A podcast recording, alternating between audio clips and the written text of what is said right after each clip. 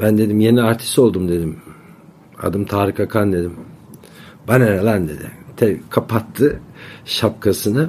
Çok bozuldum ya. Dedim ki yani vallahi dedim ya bu kadar sevdiğim bir insan bana niye böyle davrandı dedim.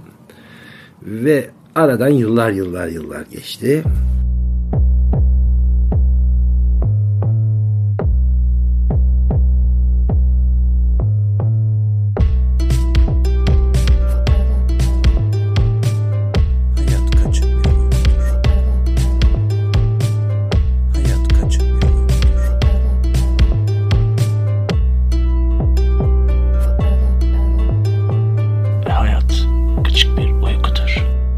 Kaçık Bir Uykudur podcast'in bir başka bölümüyle sen dinleyenin karşısındayız. İstanbul tarafında ben Cihan, karşımda ise ta öte okyanuslarda Samet var. Merhaba Sametçim. Merhaba Cihan'ım. Sanırım gülümsemenin sebebi ilk defa podcast kaydımız alırken birbirimizi görebilme ihtimaline veriyorum bunu. Kesinlikle öyle. 90 küsürüncü bölüm belki de 100 küsürüncü bölüm artık saymayı bıraktığımız için tam da idrak edemiyorum. Rakamları kayboluyoruz biliyorsun. Dediğin gibi seni görerek konuşunca böyle bir yüzümde bir gülümseme, bir neşe. Daha önce mi acaba geçseymişiz diye bir düşünce. Hepsi bir anda karşımdaydı. Yani şimdi bizim kullandığımız platformdan biz çok memnunduk uzaktan bağlantı yaptığımız için ama ses odaklı bir platformdu. Şimdi bir anda senle bu bölüme kayda girelim deyince birbirimizin nur yüzüne e, maruz kaldık. Bir gülümseme oldu bende de açıkçası itiraf etmek gerekirse. O zaman sorum keyiflisin olarak cevaplandı diye kabul edip yani ben nur de yüzüne keyif... maruz kaldığımı keyifli olarak kabul edebilirsin. evet ışık biraz ters vuruyor. Sen de tabii ki aydınlık, ben de karanlık. Benim ampuller beni gerçekten uzaydan gelmiş gibi gösterse de bunu dinleyici şu an göremiyor. Onun da avantajını beraber yaşıyoruz. Göstersek mi ondan emin değiliz herhalde. İleriki tartışmalarda. yok. Ajanla, yok. Ajandamızda olacak e, başlıklardan biri. Evet yavaştan istersen günün anlam ve önemine binaen konumuza girelim ve Tarık Akan hakkında yapacağımız bu güzel ve özel bölüme başlayalım. Evet bu birisi olmak serilerinde daha önce biliyorsun başka insanların hayatlarına öyle bir kısaca değinmiştik. Podcast süremizin el verdiği olanaklar içerisinde. Şimdi de Tarık Akan olmak şeklinde bir bölüm yapacağız. Ben aslında çok klasik olacak hep heyecanlıyım diyorum ama bu sefer ayrı bir heyecanlıyım. Çünkü Tarık Akan'ı da ayrı bir severim. O yüzden hadi bakalım drum roll gidelim. O zaman baştan başlayalım. Her zaman olduğu gibi. 13 Aralık 1949 yılında dünyaya gelen Tahsin Tarık Akan belki de Türk sinema tarihi ile sınırlandırmak çok doğru değil. Yani Türkiye tarihine damga vuran bir karakter olarak gözlerini açmamıştı ama sonrasında bambaşka bir seviyeye çıktı. Ne zaman çıkmaya başladı aslında böyle insanların gözünün önüne 1970 yılında Ses dergisinin oyunculuk yarışmasında birincilik kazanarak başka bir yola doğru evrilmeye başlamış. Aynı zamanda o dönemde Yıldız Teknik'te makine mühendisliğinde okuyormuş. Ya demiş ben herhalde makineyle hayatımı devam ettirmeyeyim ve gazetecilik bölümüne devam ederek oraya evrilmiş. Bir de bir de o Ses dergisine en yakın arkadaşının e, onu yazdırmasıyla giriyor ondan habersiz aslında. E, Öyle evet, bir evet. dipnot var orada. Arkadaşı onu yazdırıyor. Biraz daha tepkili oluyor hatta. Sonra seçilince e, Ses dergisine gitmiş. O zamana kadar her yıl Ses dergisi ücret yani para ödülleri verirmiş birinci seçilene. Tarık da sevinip gidiyor arkadaşıyla beraber açıklandıktan sonra. Diyorlar ki bu seneden başlamak üzere artık para ücreti, para ödülü vermemeye karar verdik diyorlar. kendi röportajındaki kendi röportajındaki deyime göre de sokakta binadan çıkınca arkadaşını artık kovalamış sokaklarda kendi deyimiyle. Ya sen biliyorsun şimdi dinleyici de artık hakim. Ben biraz zıp zıp zıplamayı seviyorum. Sen de ileri geri sarmayı seviyorsun. Şimdi Aynen. Tabii ben ki böyle ufak yan yan hikayeler sıkıştırmayı seviyorum araya. Şeyden de bahsetmemiz lazım. Babası subay olduğu için ilkokula Erzurum Dumlupınar'da başlayıp sonrasında eğitimini Kayseri'de tamamlayıp babası emekli olduktan sonra Bakırköy'e yerleşmeleriyle beraber Bakırköy'de zaten aktif bir insan olduğunu hep görüyorduk kendisi hayattayken. Onun da temeli oradan başlamış. Onu da belirtmek lazım. Bakırköy çocuğu olmasının sende ayrı bir sempati uyandırdığını düşünüyorum. Senle benim de hayatımızın bir kısmında, önemli bir kısmında Bakırköy Evet. çocuğu olmamızdan dolayı öyle bir şey, öyle doğru mu hissediyorum onu? Vallahi öyle gibi. Aynı yollarda yürüdük. O bizden biraz daha uzun yürüdü tabii ki. Bizim yollarımız Bakırköy'den yavaş yavaş uzaklaştı. Değil mi Samet'ciğim? baya baya uzaklaştı hatta.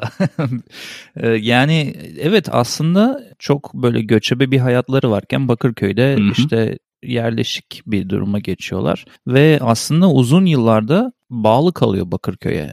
Özellikle film kariyeri bittikten sonra da çok önemli şeyler yapmış orada. Onları da anlatırız.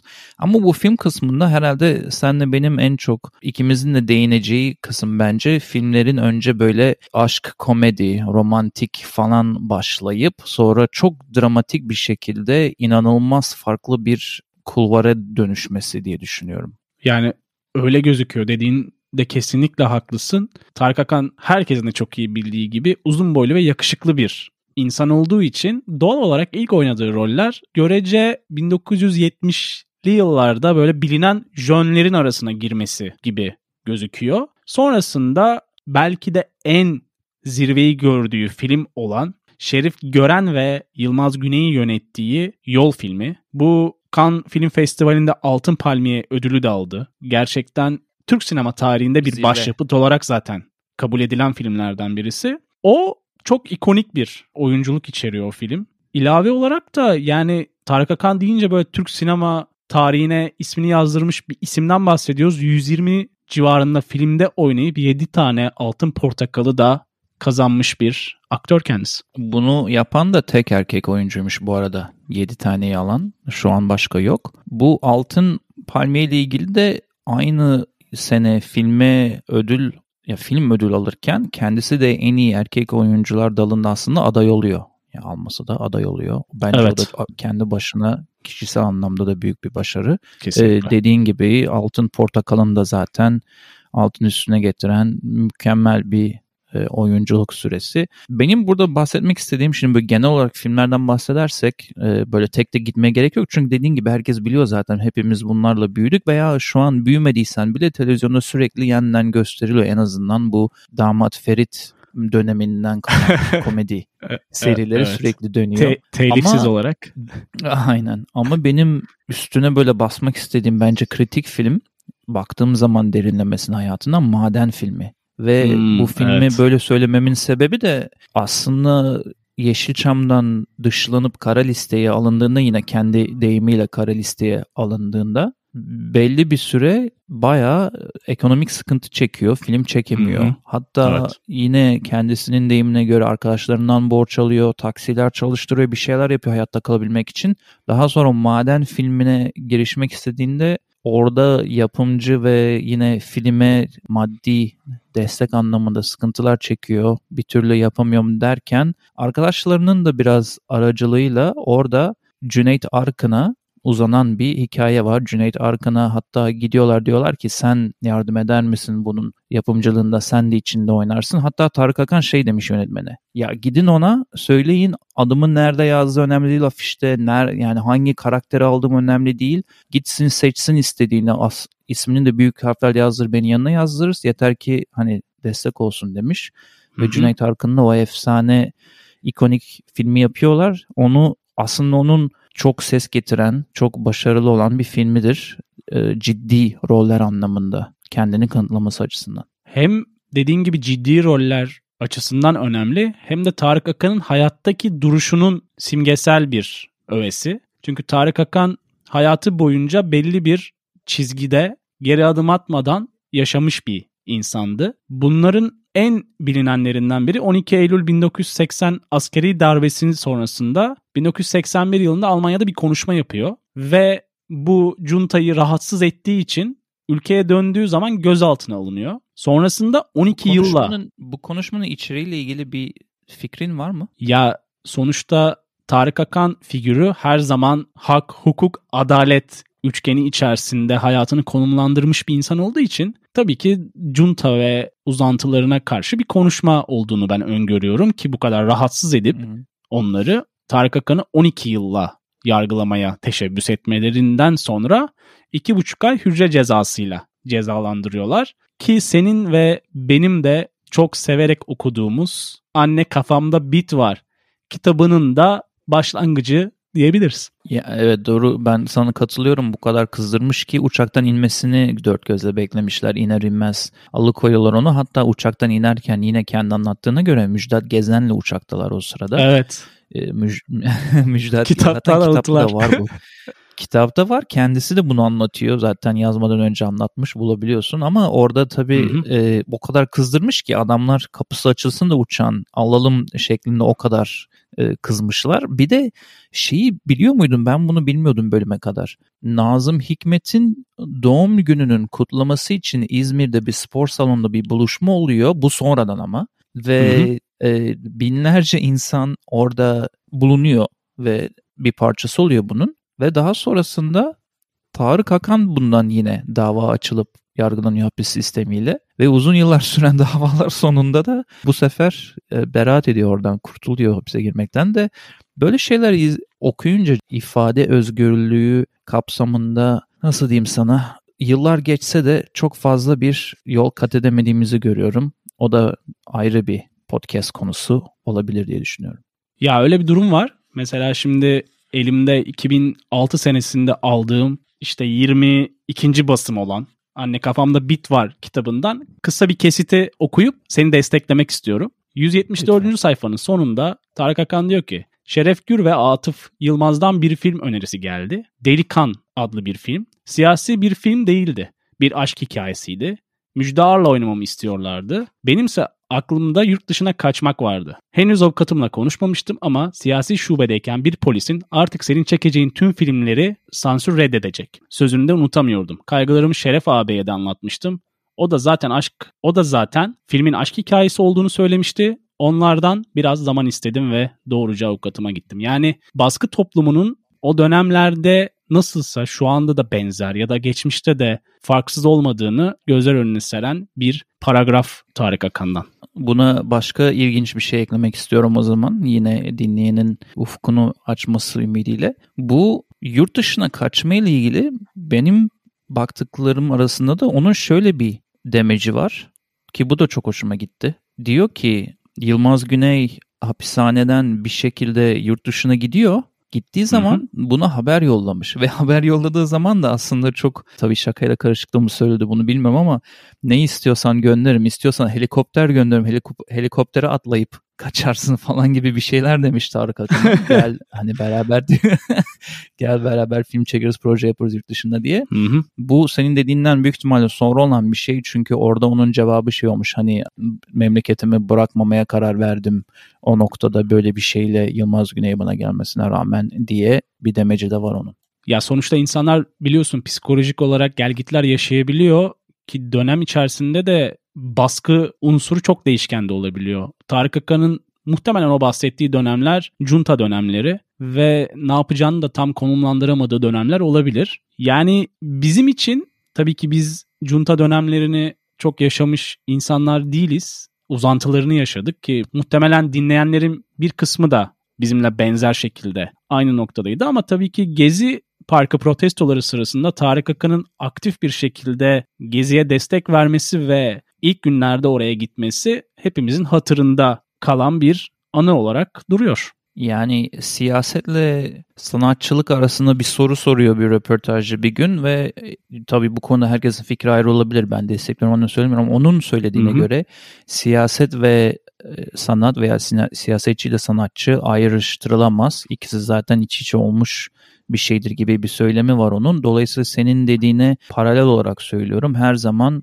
zaten şey yani e, havuzlu villalarda yaşayıp komedi aşk filmlerini 70'ten 90'a kadar çekme potansiyeli olan ve şansı Evet. olan bir insandan bahsediyoruz ki bu e, keskin dönüşleri de 28-29 yaşlarında yaptığını düşünürsen bütün bu rahat hayatı ve garanti olacak maaş veya para akışını da elinin tersiyle iten yine bu duruşu üzerinden elinin tersiyle iten bir kişiden bahsediyoruz. Dolayısıyla e, ana- adam gibi adam deyiminin içini dolduran bir kişi, şahsiyet.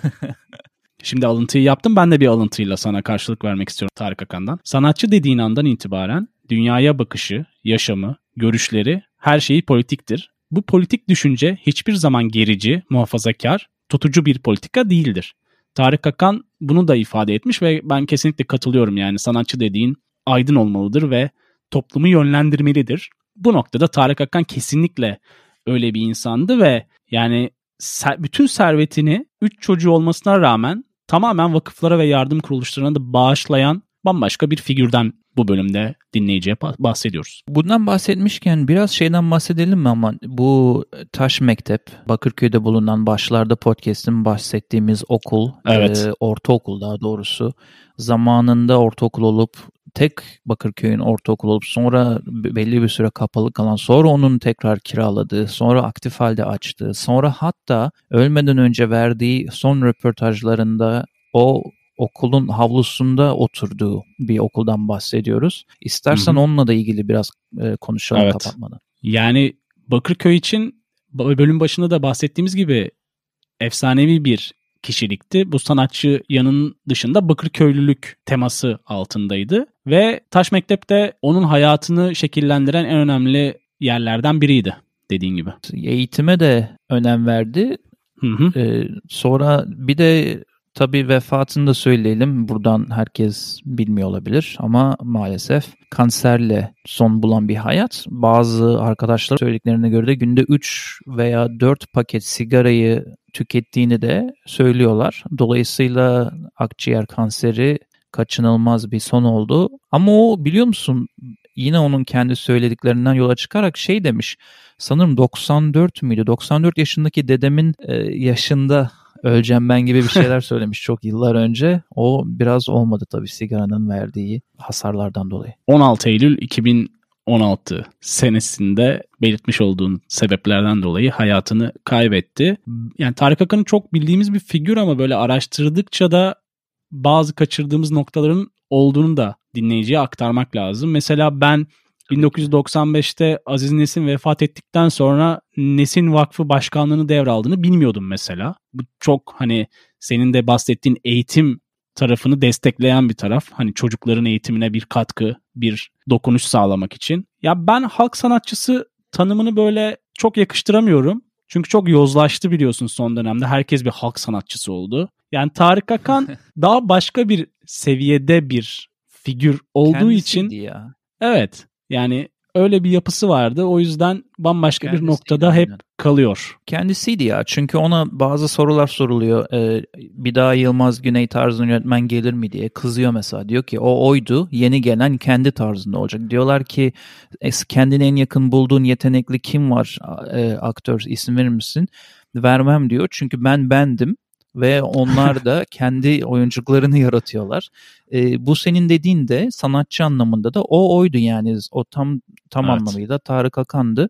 Böyle bilin bilinmezler köşesi yaptık ya biraz bu Aziz Nesin'i bilmiyordum diye. Ben de şeyi bilmiyordum. Hep böyle popüler anlatımlarda şey deniyor işte işportacılık yaparken gece okula giderken bir de Ataköy'de can kurtaranlık yapıyordu falan. Onu da daha derinlemesine bakınca aslında hiçbir zaman öyle bir şey yapmadığını öğrendim. Sırf uzun boyu ve işte yüzmeyi iyi bilmesinden dolayı hep can kurtaran yakıştırması yapmışlar ama aslında sadece kayıkla arkadaşıyla açılmayı çok severmiş ve insanlar da sürekli orada boğulma tehlikesi geçirdiği için atlayıp kayıktan onları kurtarmış. Aslında gönüllü gönüllü böyle hobi olarak gelişi güzel bir can kurtaranlık olmuş. Meslek olarak olmamış bu ses dergisinden önce. Ben de oraya ufak böyle şey e, trivia sorusu gibi onu sıkıştırayım oraya. Bir de filmlerde çok fazla can kurtaran pozisyonuna düşüyordu ya bir kadın boğuluyor denizde ve sürekli koşuyor. Orada da belki bir etki yapmış olabilir. Sonra kuma yatırıyorsun onu nefes olayları için. Tabii nefes vermek için. Orada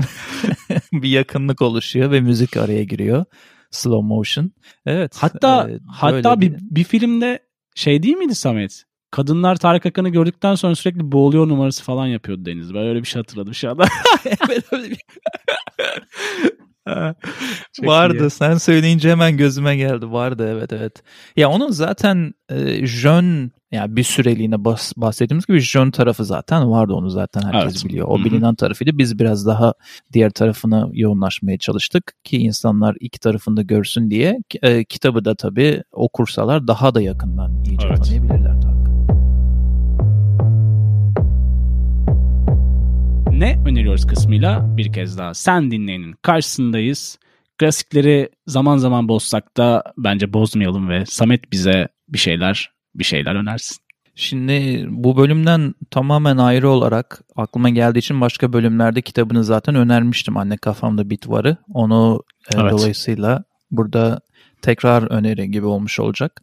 Ama e, onun dışında dünyaca ünlü bütün ülkelerde çalınan billboardlarda asılı olan HKBO dinlencesi playlistine de e, bir şarkı eklemek istiyorum. Bu zaten geçen bölümlerde sen şey dedin belli bir süreyi yakalamaya çalışacağız ve o süreyi de e, Route 66'da çalarak listeyi onore edeceğiz diye. Aslında orada da güzel bir sosyal platformlara e, malzeme çıkabilir diye düşünüyorum. Dolayısıyla bu amaç uğruna ve kulaklarımızın da pası silinsin diye Travis'ten Happy to Hang Around şarkısını eklemek istiyorum. Senin de çok sevdiğin bir grup olduğunu bilerekten gönül rahatlığıyla bu şarkıyı öneriyorum dinleyenlere. Sözü sana veriyorum öneriler kısmında. Çok teşekkür ediyoruz Samet'ciğim bu noktasal önerin için. Ben iki tane belgesel önermek istiyorum. Aslında bir önerme değil de Tarık Akan'ın yönettiği belgeseller olduğu için bölüm özelinde belki insanların ilgisini çeker ve izlemek isterler. Bir tanesi Atatürk'ün